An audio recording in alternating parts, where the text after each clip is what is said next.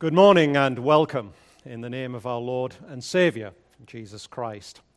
If you turn to your bulletins, you will see there are a number of announcements this morning.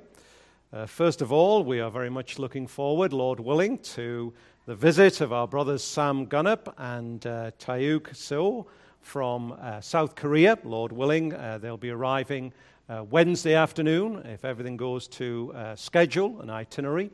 Uh, we hope they'll be with us for prayer meeting on Wednesday evening.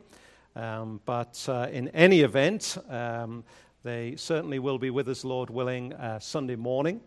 And uh, the plan is that uh, they will be giving a report of the Lord's work in the gospel and the advancement of Christ's kingdom uh, in South Korea during our Sunday school hour. Uh, the plan is that uh, we will all gather together, all age, will be truly all age next Lord's Day morning, uh, with all of our children, uh, so that we can all uh, hear um, this update and presentation. Um, you may have already heard that if you're with us at Sunday school today, either upstairs or downstairs. Um, but just want to make sure everybody knows. I'll probably send a note out in the week just to remind us. so we'll all be together, Lord willing, uh, next Sunday morning uh, for all age Sunday school. And then following that, uh, Lord willing, our brother Sam will preach the morning service and uh, our brother TK the evening service. With that in mind, uh, we plan to have a time of fellowship over lunch uh, next Sunday so that we can spend some time with Sam and TK uh, if you uh, know uh, them already by uh, means, Sam visited with us many years ago, uh, preached for us. We've got to know TK very recently via live link at the prayer meeting. this will be an opportunity to chat with them. Um, we're trying to make the logistics very simple. Um, so if you need something to eat, uh, straight after, then we're saying let's just bring a sack lunch and uh, we'll make that simple and straightforward um, but we'll have that time with them. Then we'll head home uh, and um, then uh, evening service when our brother TK will be preaching. And then the following week, Lord willing, October 8th, we'll be back to our regular um, uh, fellowship lunch after morning service when we do uh, bring the crock pots and uh, we all get to enjoy uh, each other's cuisine. Uh, so that will be the following week, Lord willing, October 8th. So, um, a few things to uh, keep in mind in the schedule coming up very, very soon. Uh, so please make note of those. With those things said, then, let us now prepare our hearts to worship God.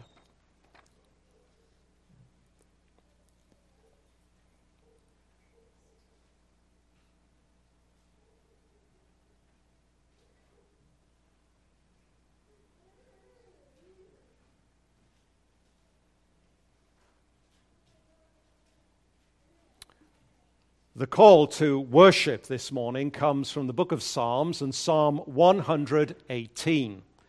Psalm 118 and verses 1 through 9. Let us hear God's word. All give thanks to the Lord, for he is good, for his steadfast love endures forever.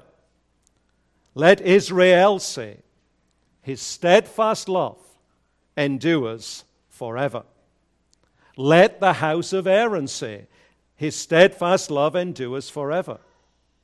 Let those who fear the Lord say, His steadfast love endures forever. Out of my distress I called on the Lord. The Lord answered me and set me free. The Lord is on my side. I will not fear. What can man do to me? The Lord is on my side as my helper. I shall look in triumph on those who hate me.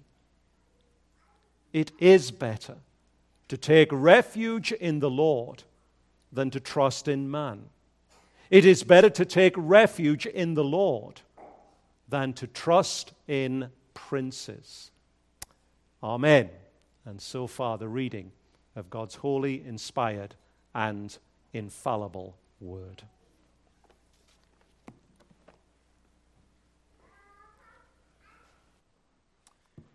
Let us together now praise the Lord for his steadfast love as we join in singing hymn number 512 entitled Give Thanks unto the Lord Jehovah. 512. Before we stand to sing, since this song is new to many of us, I'll ask Alyssa to play through one complete verse and then we'll rise to sing.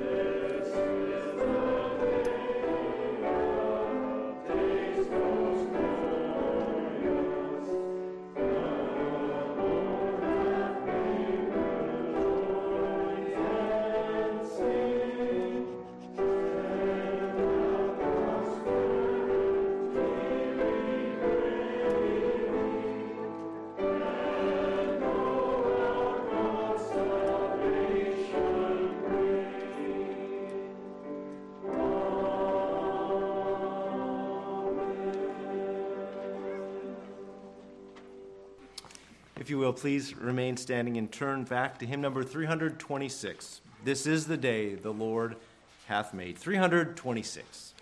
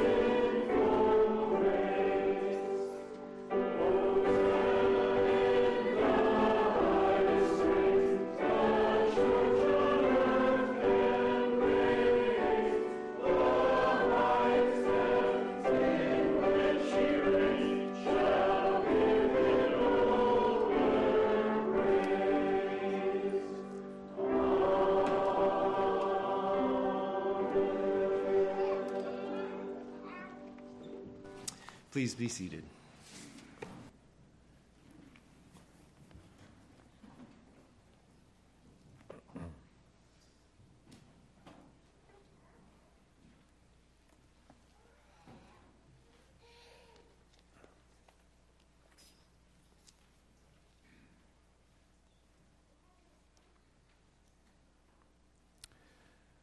And now let us come to God in prayer. Let us all pray.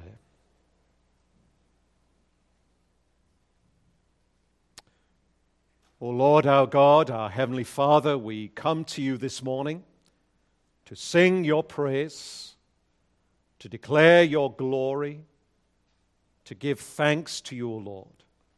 For you are good. Your steadfast love endures forever. We would take up the words of the psalmist that we read together at the outset of our service acknowledging, O Lord, that if you are for us, if you are on our side, then we have nothing to fear. You are our great helper. We will not fear what man can do to us. We know that we shall look in triumph on all your and our enemies. So, again, O oh Lord, at the outset of our service of worship this morning, we would acknowledge that it is better to take refuge in you, O Lord, than to trust in anyone or anything else, whether it be the mighty princes of this world, be it in any other human being, be it in any other strength of ourselves or anything else we might possess. Lord, it is better to take refuge in you. And so we seek to do with your help, even this morning, that we come, O oh Lord, in total dependence upon you, acknowledging that you and you alone are God, creator and sustainer of all things, even ourselves. And so, O oh Lord, we bow down and worship you. We come with our prayers of confession, acknowledging again, O Lord, our sins of this past week and even this very day. Even as we thought, O Lord, in our Sunday school hour of the day and generation in which we live that thinks so lightly of sin. even living in a day, O Lord, when your church may take sin lightly. O Lord, remind us again of the great seriousness of law breaking, rebellion against the God of heaven. And grant, O Lord, that we might seek forgiveness of our sins, seek remedy, even where you have supplied it, O Lord, in your Son, our Savior, Jesus Christ. Even as we confess our sins of word and thought and deed, we would come and plead his merits. Plead, O Lord, that forgiveness that is free, freely offered to all who will repent and trust in him.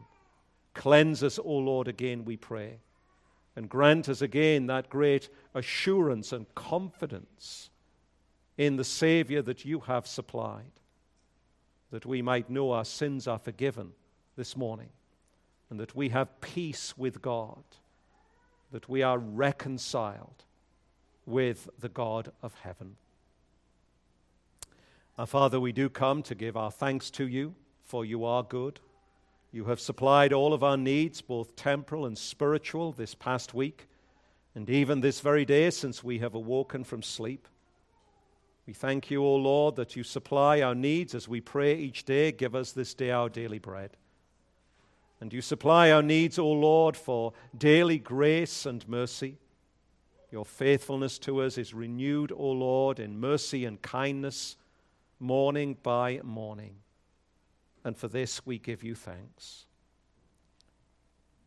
Father, then we come with our prayers of petition and intercession. We come to pray for our nation. We come to pray for those that you have placed in authority over us as your word commands us. Father, we live in difficult days. We live in days, O Lord, where there is great division amongst our leaders where there are many clamoring voices, many issues we face, both with regard to foreign policy and domestic policy, issues regarding our economy, issues regarding, O oh Lord, our uh, budgeting. Lord, many things of civic life, which again, O oh Lord, it is shown that we are not sufficient in of ourselves to be able to solve all of these problems. Father, we call upon you. And we ask that you would humble our leaders and that you would grant them, even under common grace, to bow the knee to you and to seek that wisdom that can only come from above. Lord, we pray that we might live in days of peace, relatively, and order, that your gospel might go forth unimpeded and that your church might be free and unmolested, O Lord, to preach the holy gospel of Jesus Christ. Lord, have mercy upon us, we pray.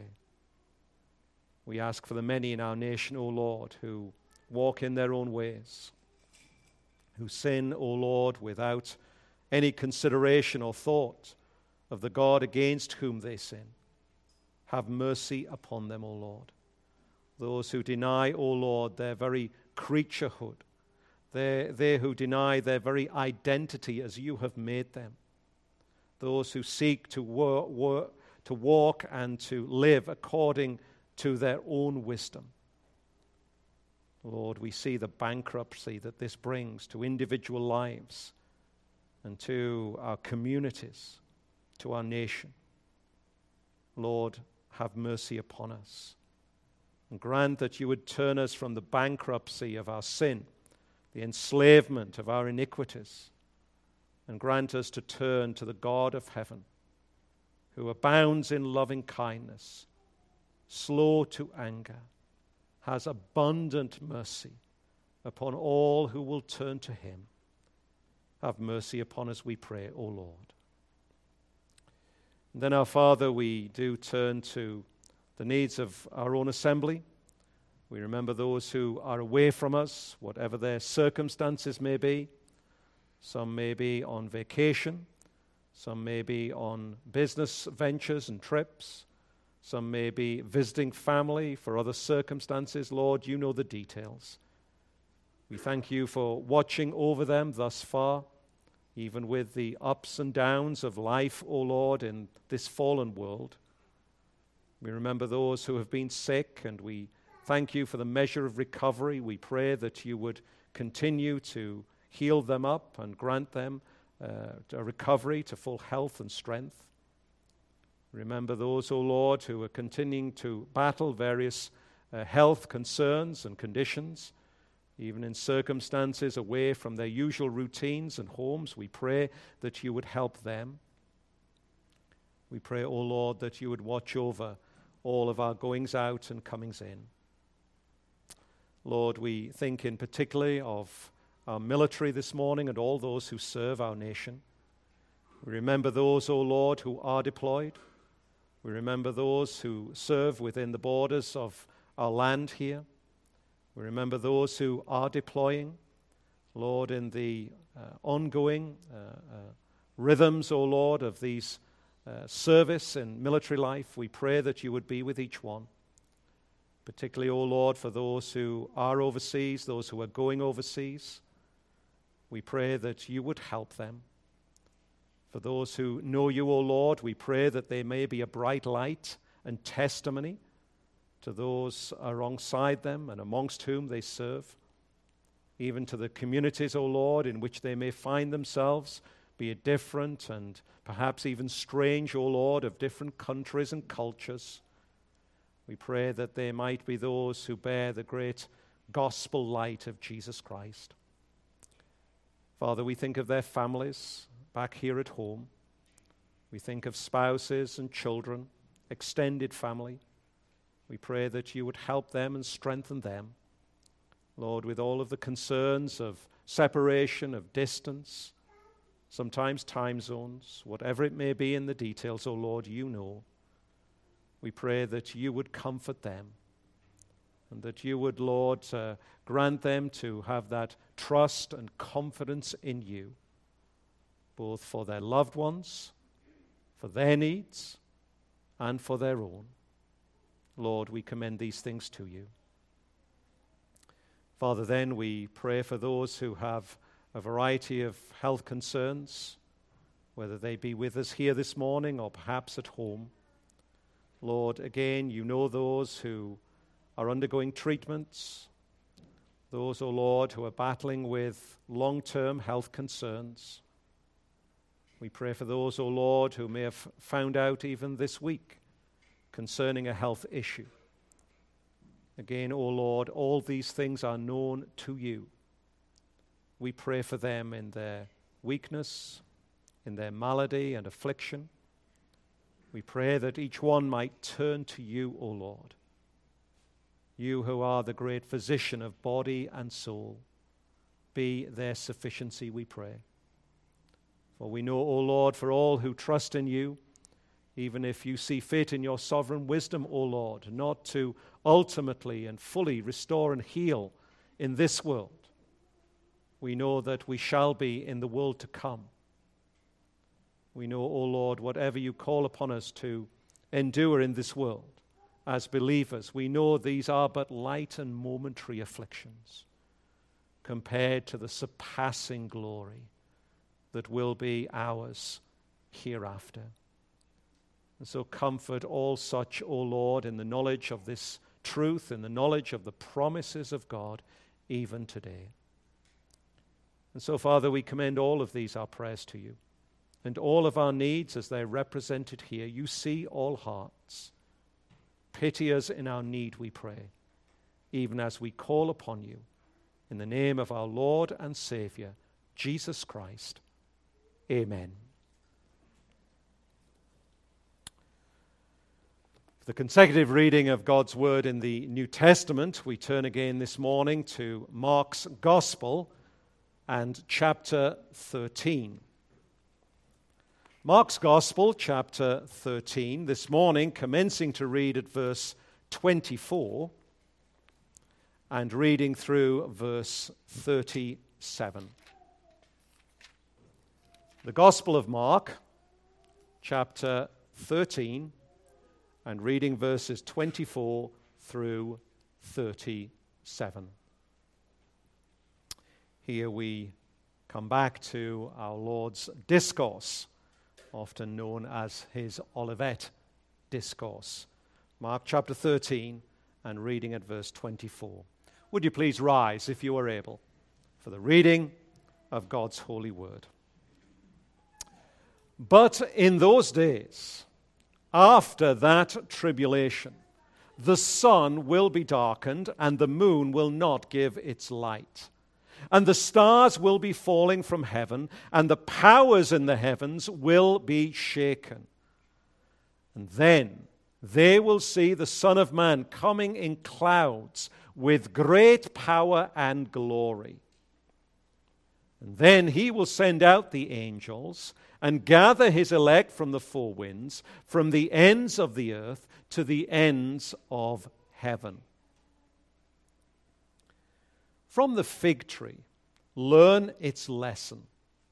As soon as its branch becomes tender and puts out its leaves, you know that summer is near. So also, when you see these things taking place, you know that he is near, at the very gates.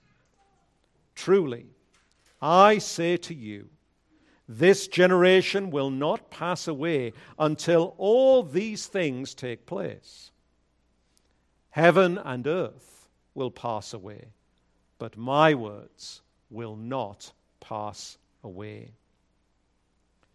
But concerning that day or that hour, no one knows, not even the angels in heaven, nor the Son, but only the Father. Be on guard, keep awake, for you do not know when the time will come. It is like a man going on a journey. When he leaves home and puts his servants in charge, each with his work, and commands the doorkeeper to stay awake. Therefore, stay awake, for you do not know when the master of the house will come in the evening or at midnight, or when the rooster crows, or in the morning, lest he come suddenly and find you asleep. What I say to you, I say to all stay awake. Amen. And so far, God's holy word, please be seated.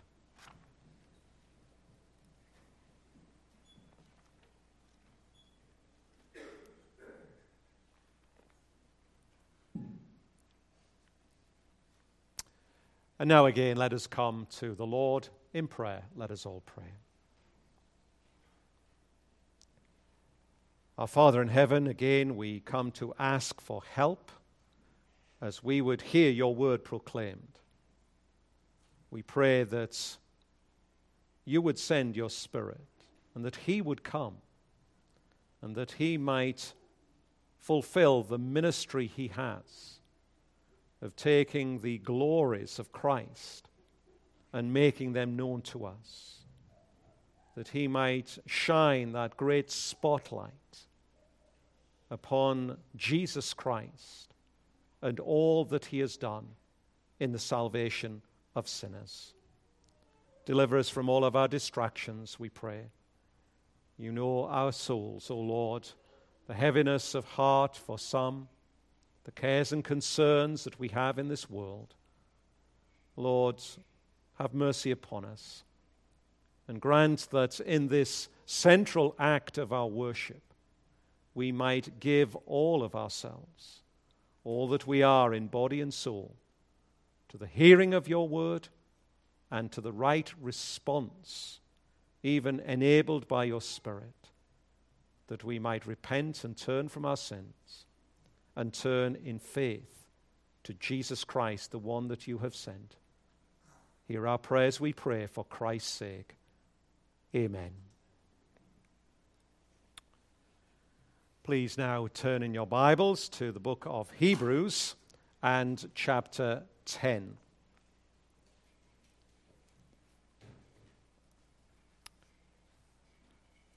The book of Hebrews, chapter 10, and this morning we're going to read from verse 1 through verse 10. Again, please give your careful attention as we read the Word of God. Hebrews chapter 10 and reading at verse 1. For since the law has but a shadow of the good things to come, instead of the true form of these realities, it can never, by the same sacrifices that are continually offered every year, make perfect those who draw near. Otherwise, would they not have ceased to be offered? Since the worshippers, having once been cleansed, would no longer have any consciousness of sins. But in these sacrifices, there is a reminder of sins every year. For it is impossible for the blood of bulls and goats to take away sins. Consequently, when Christ came into the world, he said, Sacrifices and offerings you have not desired, but a body have you prepared for me.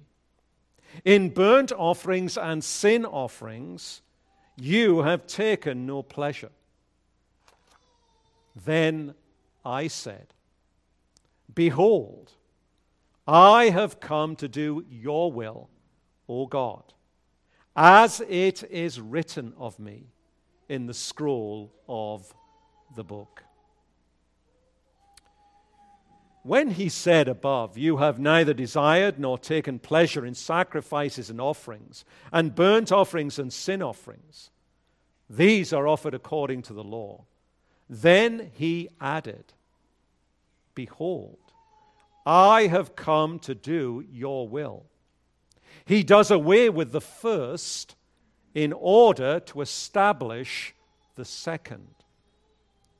And by that will, we have been sanctified through the offering of the body of Jesus Christ once for all. Amen. The grass withers and the flower falls, but the word of our God endures forever.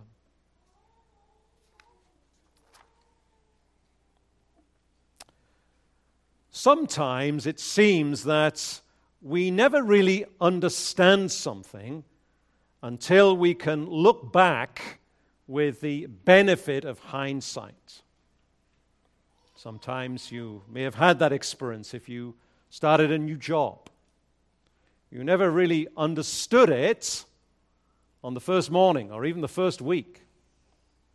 But only as you had done that role for some time, as you look back with the benefit of hindsight, do you really understand what it's all about?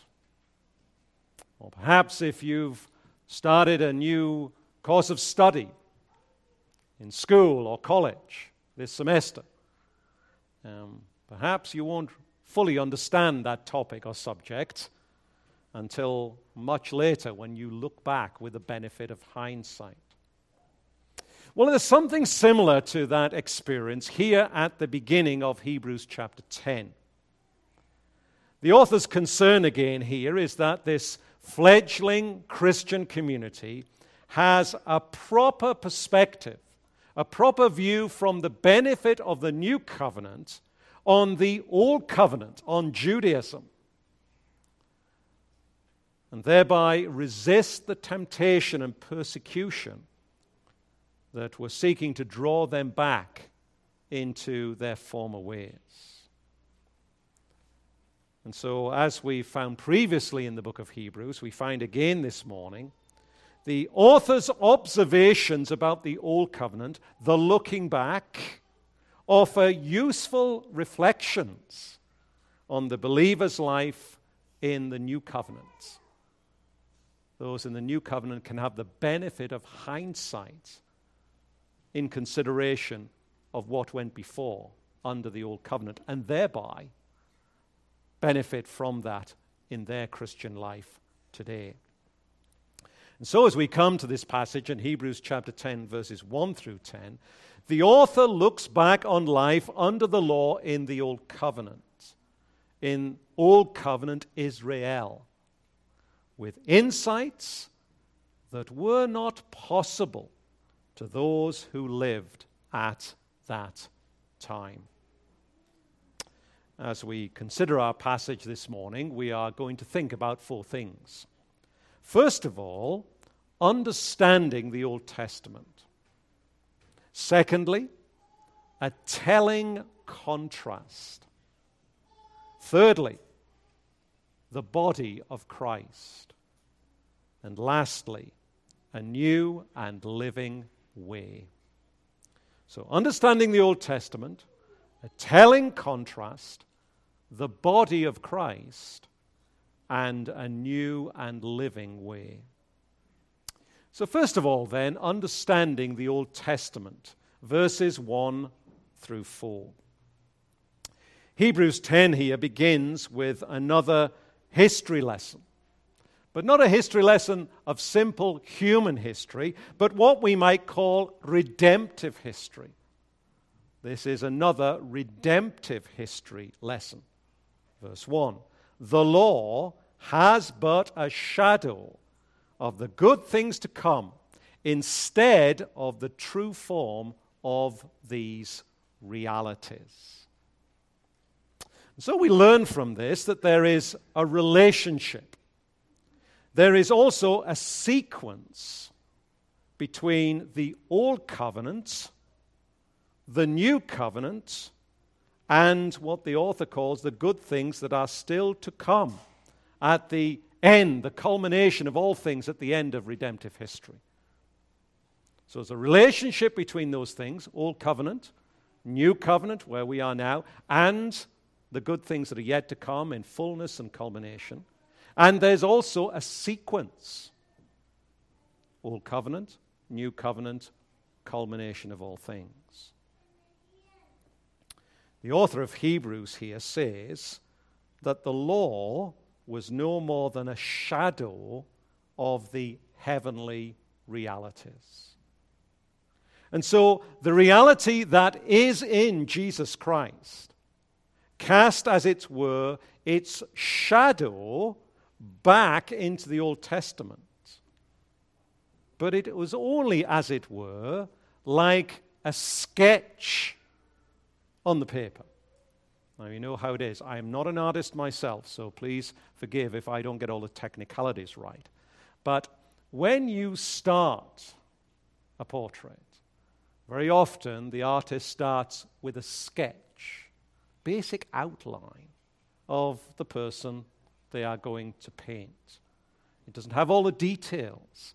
It's not the full reality of the portrait that is going to be hung in the gallery or in the home or wherever it's going to be displayed.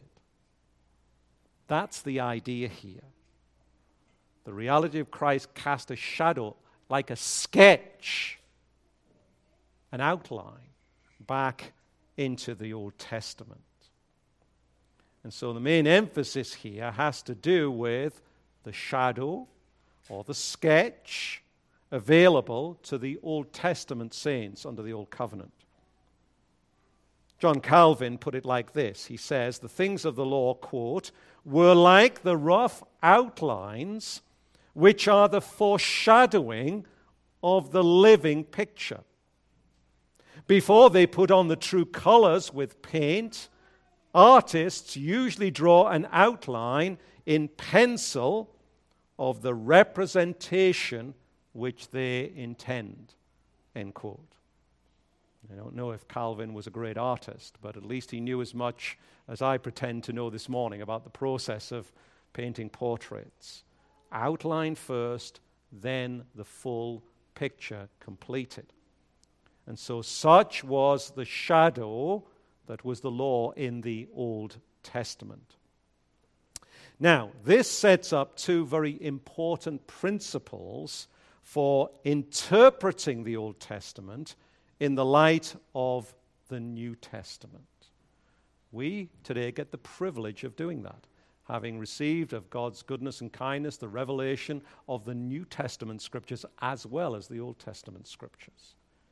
We interpret the Old Testament in the light of the New Testament. What are these two important principles for interpretation then? Well, first of all, then, this passage, this text this morning, affirms a basic continuity between the Old Testament and the New Testament. There is not some absolute separation and divorce between Old Testament and New Testament. There is continuity. Cast back from Christ is his shadow, the author says, in the law of the Old Covenant.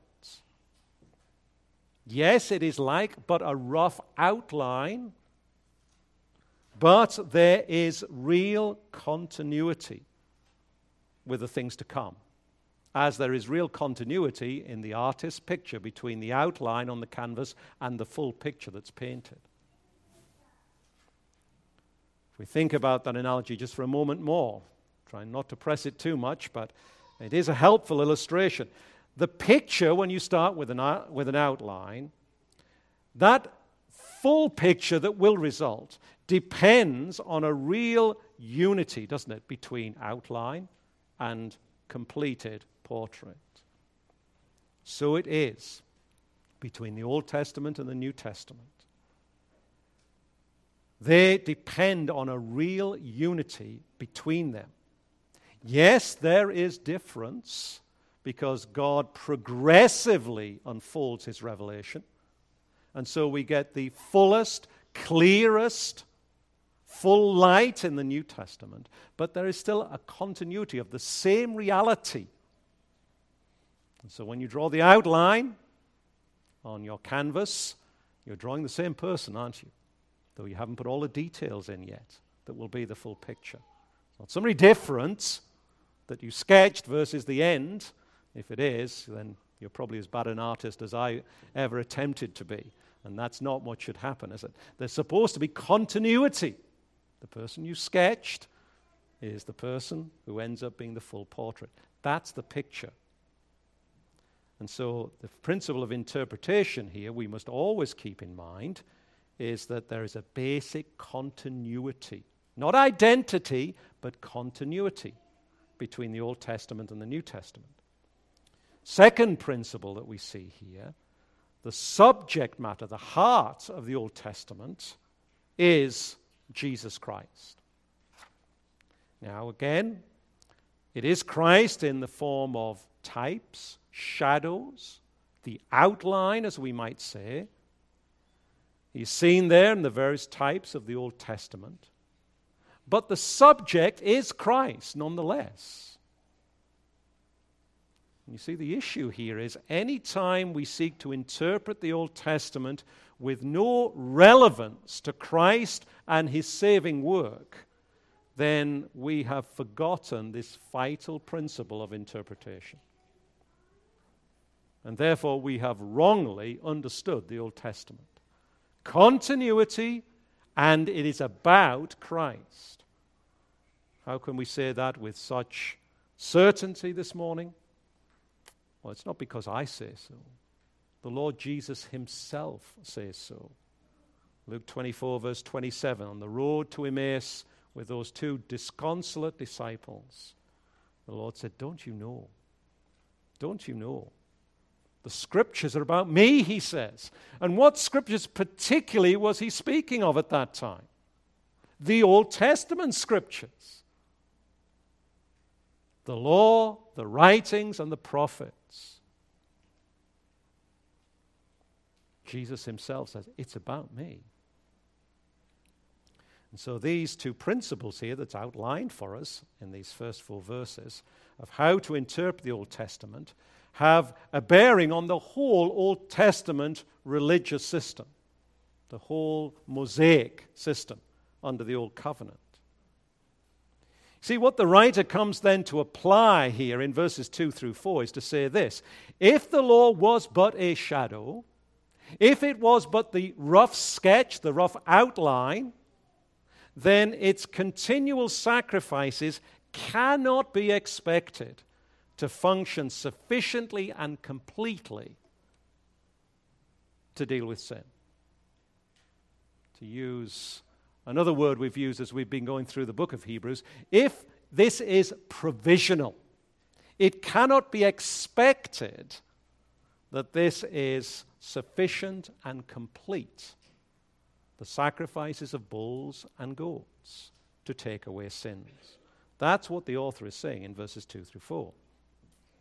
Indeed, the sacrifices of the Mosaic system pointed not to themselves so much as a solution, but rather away from themselves.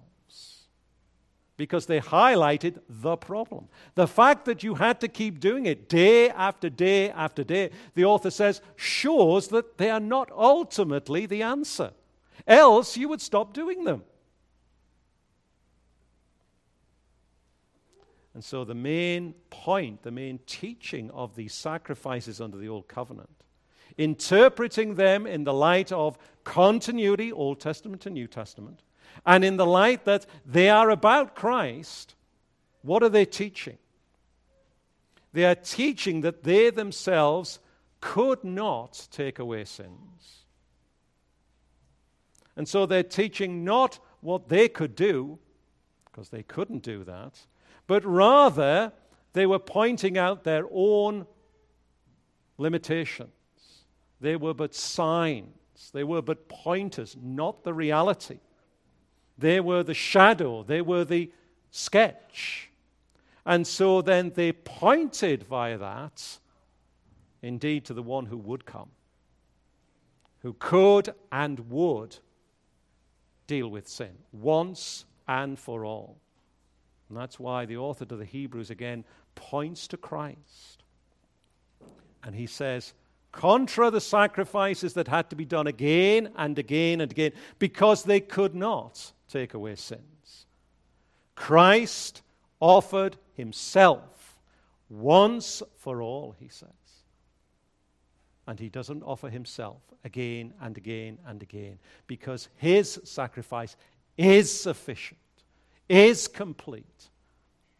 That's how we are to understand the Old Testament and the Mosaic order and the particular offering under the Levitical code. Well, with that as background, as the backdrop, we come in the second place then to this telling contrast in verses 5 through 7. These verses continue the idea of the insufficiency of the Old Testament sacrifices to achieve, to accomplish God's will. The author here draws on the Psalms, and in particular Psalm 40 and verses 6 through 8. Psalm 40 was spoken by King David. David, who was himself in his person and office a type of Christ in the Old Testament, a sign pointing to Christ. Now, we know the Old Testament contains numerous types, numerous pointers of Christ. Numerous types of Christ as part of his shadow cast back into that old covenant. Some types were institutions, like the tabernacle and the temple. Others were rituals, like those of the sacrificial system, the offering of blood of bulls and goats. Other types were actually people, individuals. And prominent among that category of types was David, from whose line Jesus would be born according to his human nature. And so, David's statement here that the author to the Hebrews cites in Psalm 40 verses 6 through 8 of Psalm 40, we see here that as we consider it very carefully, what is said here could not ultimately be about David himself. Look how the author cites him, Hebrews 10, verse 5. Sacrifices and offerings you have not desired, but a body have you prepared for me. It's hard to see how that applies ultimately, completely, and fully to David, a man who was under the old covenant and where God did command that those sacrifices be offered. Therefore, this must be a statement that points forward ultimately to the work of Christ. It anticipates it. It anticipates that great work of Christ whose shadow is in these verses. Well, let's come to the contrast itself. Hebrews 10, verses 5 through 7. God does not desire sacrifices and offerings, but rather the doing of his will, obedience to his law. Now, there are many prophetic passages in the Old Testament that express God's displeasure with sacrificial ritual. Now, these warnings from the prophets do not condemn the sacrifices themselves under the Old Covenant because God had commanded that they be offered as this type, as this picture of the one great sacrifice that would come. So the warnings of the prophets was not about the sacrifices themselves in their right time and place in redemptive history, but the warnings was rather concerning the hypocrisy of those who were offering them, of those who simply went through the motions, as we would say, but had no heart involvement, did not trust in them as God had instituted them to point forward to the great sacrifice that would come, to the one who John the Baptist ultimately would say, Behold, the Lamb of God who takes away the sin of the world. They just simply did it as a matter of ritual, ticking the box. We might think of someone like King Saul, for instance, who would fall into that category. You remember that Saul had disobeyed an explicit command of God not to take captive any livestock from his enemies as he defeated them in battle. He was to put them all to death. And yet he kept them, kept them for himself and for others, as booty, as um, things that he could then possess. And when the prophet Samuel challenged him for this, you remember Samuel came to camp and he said, What's this noise of these animals I hear? Evidence of their still being alive. Well, Saul then said, Well, okay, then. Um, perhaps if I make a few sacrifices, then, um, will that make God happy? Um, as one commentator puts it, quote, Saul offered to sacrifice a few of his contraband animals to God, paying him off according to the letter of the Levitical system, end quote. See, Saul just wanted to go, well, okay, if I have to, then let's just go through the ritual. Um, tell me what I have to do, um, but my heart really isn't in this. How did Samuel respond to such a proposal? Well, Samuel gives Saul a stinging rebuke, doesn't he? 1 Samuel 15, verse 22. Has the Lord as great delight in burnt offerings and sacrifices as in obeying the voice of the Lord. Behold, to obey is better than sacrifice, and to listen than the fat of rams. What was Samuel's point? What's, what's the point of our text here this morning? The author citing Psalm 40 here. The point is that even though God established the sacrifice of bulls and goats and rams under the old covenant. This was not God's ultimate desire. That men, women, boys, and girls would just go through the motions and just do that and think, well, that'll keep God happy. In other words, these things were not a statement of the solution, but in many ways, in a fallen world, a statement of the problem. What God ultimately desires from his creatures made in his image is obedience, not just going through rituals. not just making sacrifices. The sacrifices showed the constant presence, the horrid nature of sin. That was not God's ultimate desire that that just be done repetitively forever. What he ultimately desired was heart obedience from his people. That's what's being said here. Maybe you're not fully persuaded yet. Then let's turn to another passage, the prophet Micah. Micah chapter 6. Here the prophet asks that same question. If sacrifices are really what God wants, is that his ultimate desire? Micah 6, 6 through 8, the prophet answers that question. Will the Lord be pleased with thousands of rams, with ten thousands of rivers of oil? He then goes on to say in that section, He has told you, O man, what is good. And what does the Lord require of you? But to do justice, and to love kindness, and to walk humbly with your God. Micah is as clear as David in the Psalms.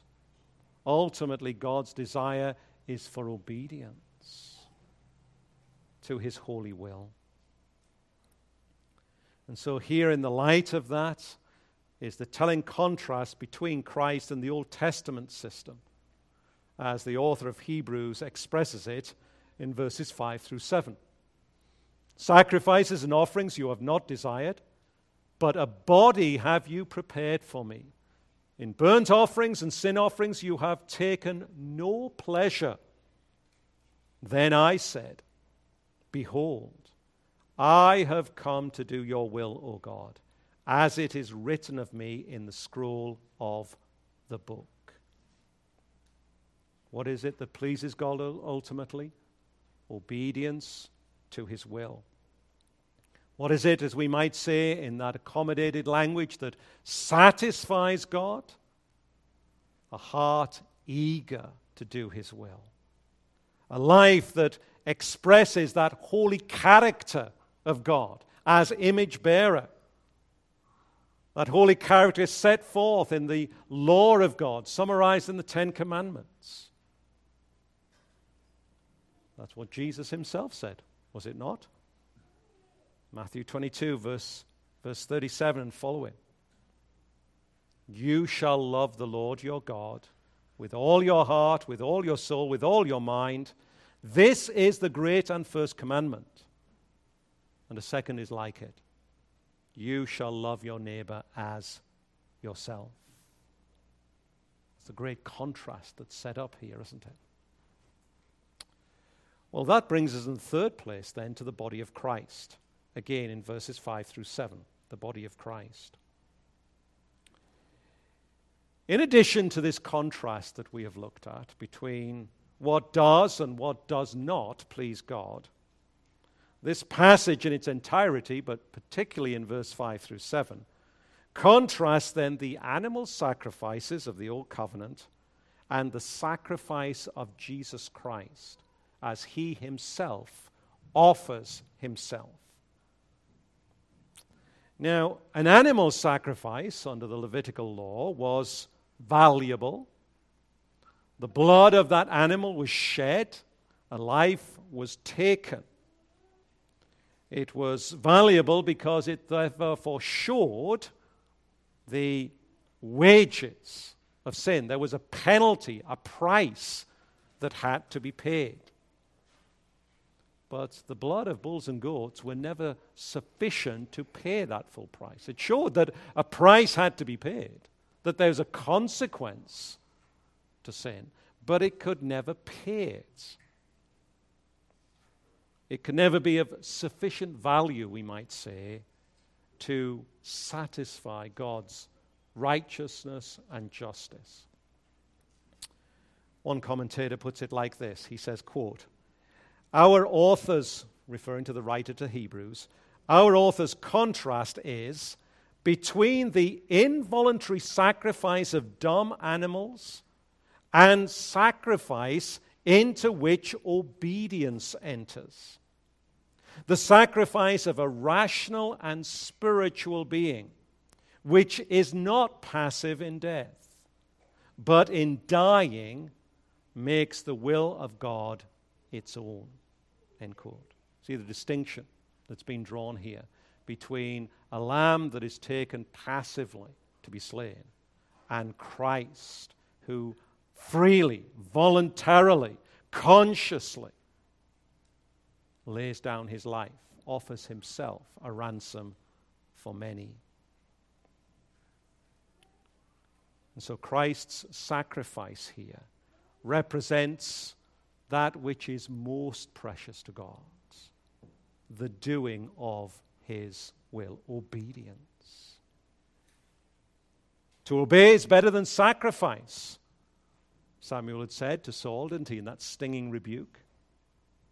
But who has ever obeyed like that perfectly? Even a Samuel, even a David, even the most righteous of the saints of the Old Testament. They could never accomplish that perfectly, could they? Personally, perpetually. Obedience to the law of God love for God, love for neighbor as myself. They could not. Who has ever perfectly fulfilled the Father's will, both in terms of the moral law and in terms of the specific work that he was given to do, whatever that calling might be, of that creature made in the image of God. Who has done that? Just in case. We were thinking about this in our Sunday school uh, hour this morning of the way in which, in our day and age, it's one of great presumption, isn't it? We always think very well of ourselves. Just in case you think you might have got close, I have to disappoint you. You have not, and neither have I. Not even close. So who has? Behold, Jesus could say and did say. He could say to God all of his days, but especially as he came to the very climax of his sufferings upon the cross I have come to do your will, O God. Everything written of him in the book, as verse 7 puts it, that is all the law of God all of that which is the expression of the holy, righteous character. Jesus did it. And he did it all personally, perfectly, perpetually. That's why these words ultimately speak of him. This refers especially to those many shadows of Christ as we see them in the prophecies that were laid out concerning him in the Old Testament. As they spoke of what it would mean for the suffering servant of the Lord to obey the will of God. Isaiah 42, verse 1 Behold, my servant, whom I uphold, my chosen, in whom my soul delights. I have put my spirit upon him. He will bring forth justice to the nations. Who does that speak of? It speaks of Jesus Christ. He is that servant. But that will will involve great suffering. Psalm 22 speaks of the gruesome terms of the obedience of Jesus Christ to the will of God, particularly as it speaks of his death upon the cross as he would go there as sin bearer, as he would go in perfect obedience to the will of God. Psalm 22, verse 14. I am poured out like water, and all my bones are out of joint. My heart is like wax, it is melted within my breast. Psalm 22 goes on I can count all my bones. They state and gloat over me. They divide my garments among them, and for my clothing they cast lots. Commentator F.F. Bruce summarizes it like this. He says, quote, Wholehearted obedience is the sacrifice which God really desires. The sacrifice which he received in perfection from his servant son when he came into the world. The psalmist words, I have come to do your will, O God, sum up the whole tenor of our Lord's life and ministry and express the essence of that true sacrifice that God desires. End quote. And so that better sacrifice of which our author in Hebrews speaks again and again as he does this morning.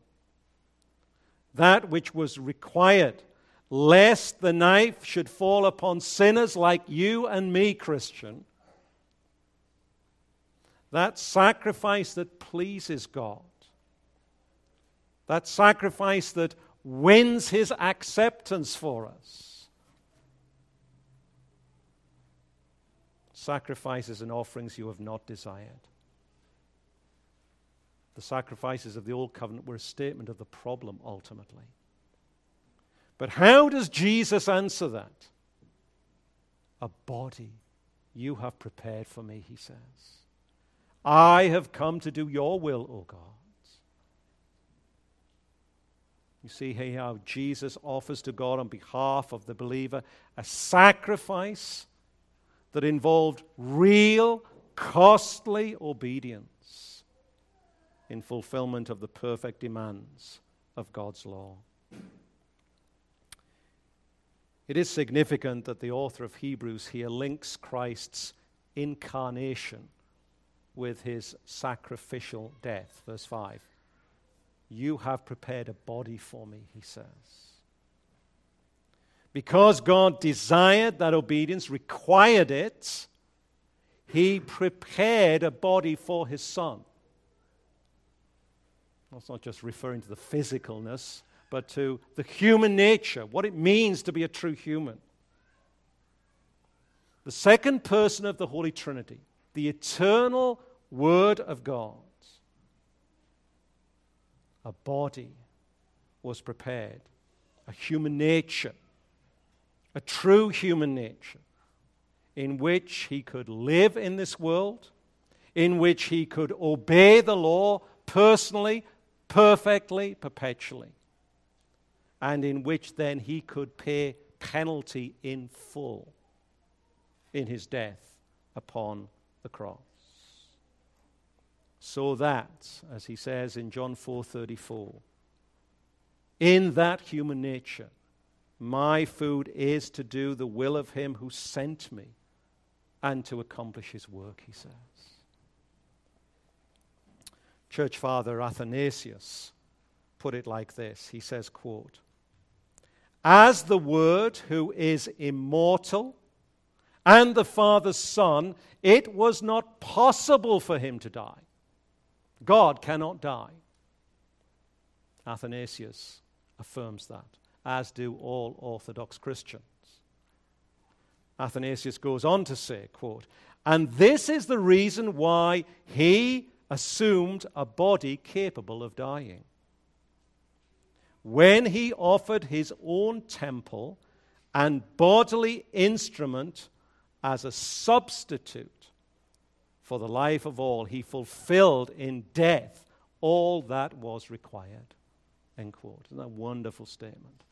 Of Athanasius. You like the technical language, he assumed to himself a true human nature, one that was prepared, in which he would fulfill the great work by his obedience, even to death upon the cross. And so, finally, this morning, fourthly, we come to that new and living way in verses 8 through 10. A new and living way. All of this, all that we've said so far, is why Jesus did not need any animal sacrifices when he entered and appeared in the true sanctuary that is heaven, in the heavenly temple. He did not need to bring the blood of bulls and goats as they had done on earth into tabernacle and temple. He had done God's will, personally, perfectly, perpetually, and he entered on his own merits with his own blood. That reminds us that that's something that only he can do. We could never do that. As we come to God, as we have come this morning, as we are in His presence this morning, right here, right now, we do not enter on our own merits. We do not enter bringing the blood of bulls and goats. That will avail us nothing. We come based on His merits, what He has done. His blood having washed away sins.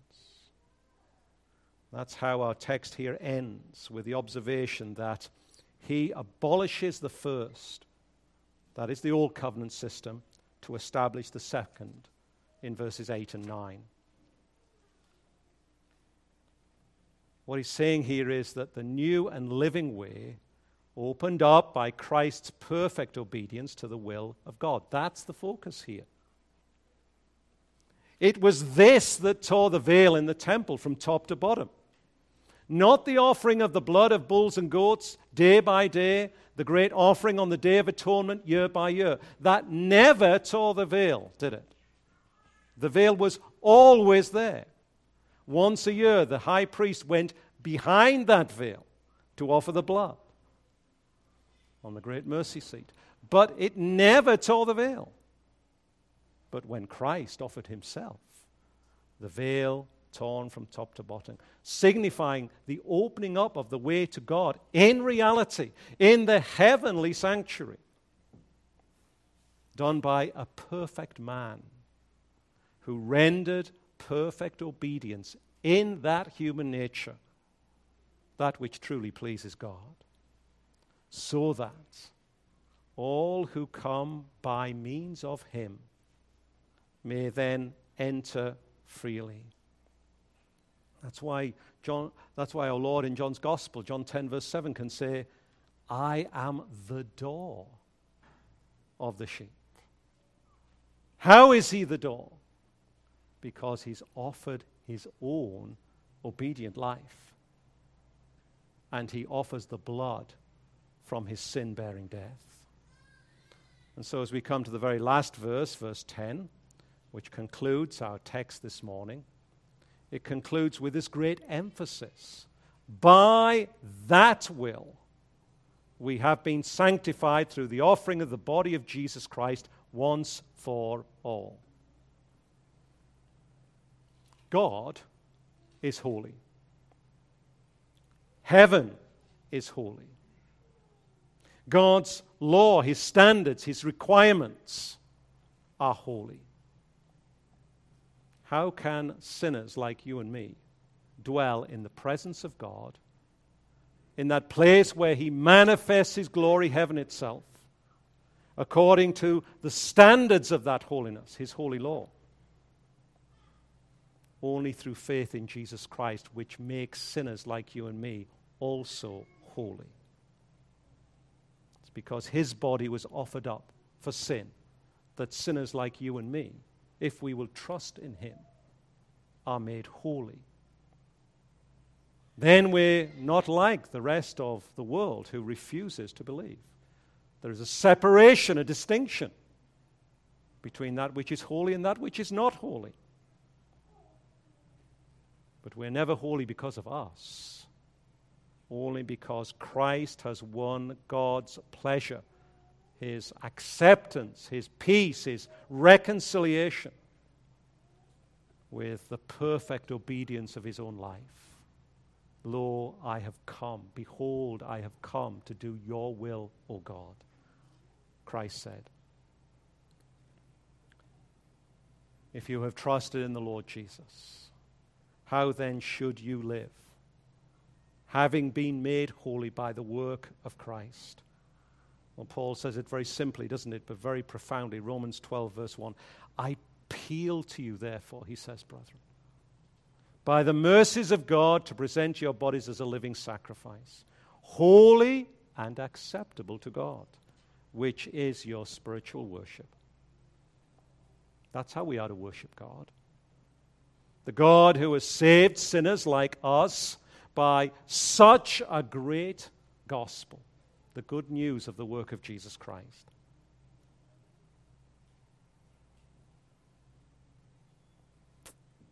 That's why we are saved. That's why God rescued us from our sins, so that we would be holy and worship Him in the spirit of holiness. I appeal to you, Paul says. Present your bodies now as a living sacrifice, holy and acceptable to God. That's what we are for. Our bodies, our souls, our very lives, if we are Christians, to be living sacrifices. Offered freely, gladly, not ticking the box. Let me ask you this morning why are you here? Is it to complete just some ritual? Think that gets you some merit? God is pleased because you're sitting in that seat? What pleases a God is heart obedience. Not a heart obedience that merits anything for us, but a heart obedience that comes from the great gratitude and thankfulness for what God has done first for us in Christ. That's then what our lives are for to be living sacrifices offered freely by redeemed image bearers who desire. Do you have any experience of that, Christian, this morning? Not perfectly yet, never will be in this world until we are in glory above, but any desire to reflect that great word of our Lord from Psalm 40 I come to do your will. Not in the unique way that the suffering servant came to do it for salvation, but to serve God out of gratitude and thankfulness. Is that in your heart this morning, Christian? I desire to do your will, O oh God, to please you. One commentator asks this insightful question as we close this morning. He says, quote, What will you give to God out of gratitude for so great a salvation? What will you give to God? He then goes on to remind us well, you're not really ever giving anything to God because God owns everything else. The earth is the Lord's and the fullness thereof. He owns everything in creation. So you're not really giving Him anything. Don't think you do. He doesn't become greater, richer, better because of anything we can give to him. But he concludes by saying this quote, If you want to please God, and what could be more worthwhile in all of our lives as Christians, then you will do his will, as it is written in his book. Lo, I come to do your will. I want to do what pleases you. We do it in and through Christ that then perfects the works that we offer to Him out of gratitude and thankfulness, the living sacrifices of our lives.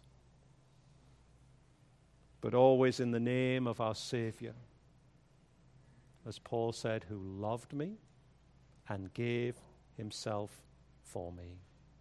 May God so help each one this morning to know Christ, to embrace Him as Savior and Lord, and then live to His glory, delighting to do His will. May God so help us. Amen. Let's pray. Our Father, we thank you for our Lord and Savior, Jesus Christ. We thank you for this one who is the ultimate reality, whose shadow was cast back into the Old Testament and that who one who is the fulfillment of all that the scriptures speak, both in Old Testament and New Testament. And that one who is the, the fullness of everything that fills all and in all. And even as we will come to know it much more fully at the great culmination of all things even at the last great day, and then into eternity forever and ever. We pray, O Lord, that you would help each one to turn to your Son, the one obedient servant by nature, and grant that we might find in him then renewed natures who will offer our lives as living sacrifices that will please him.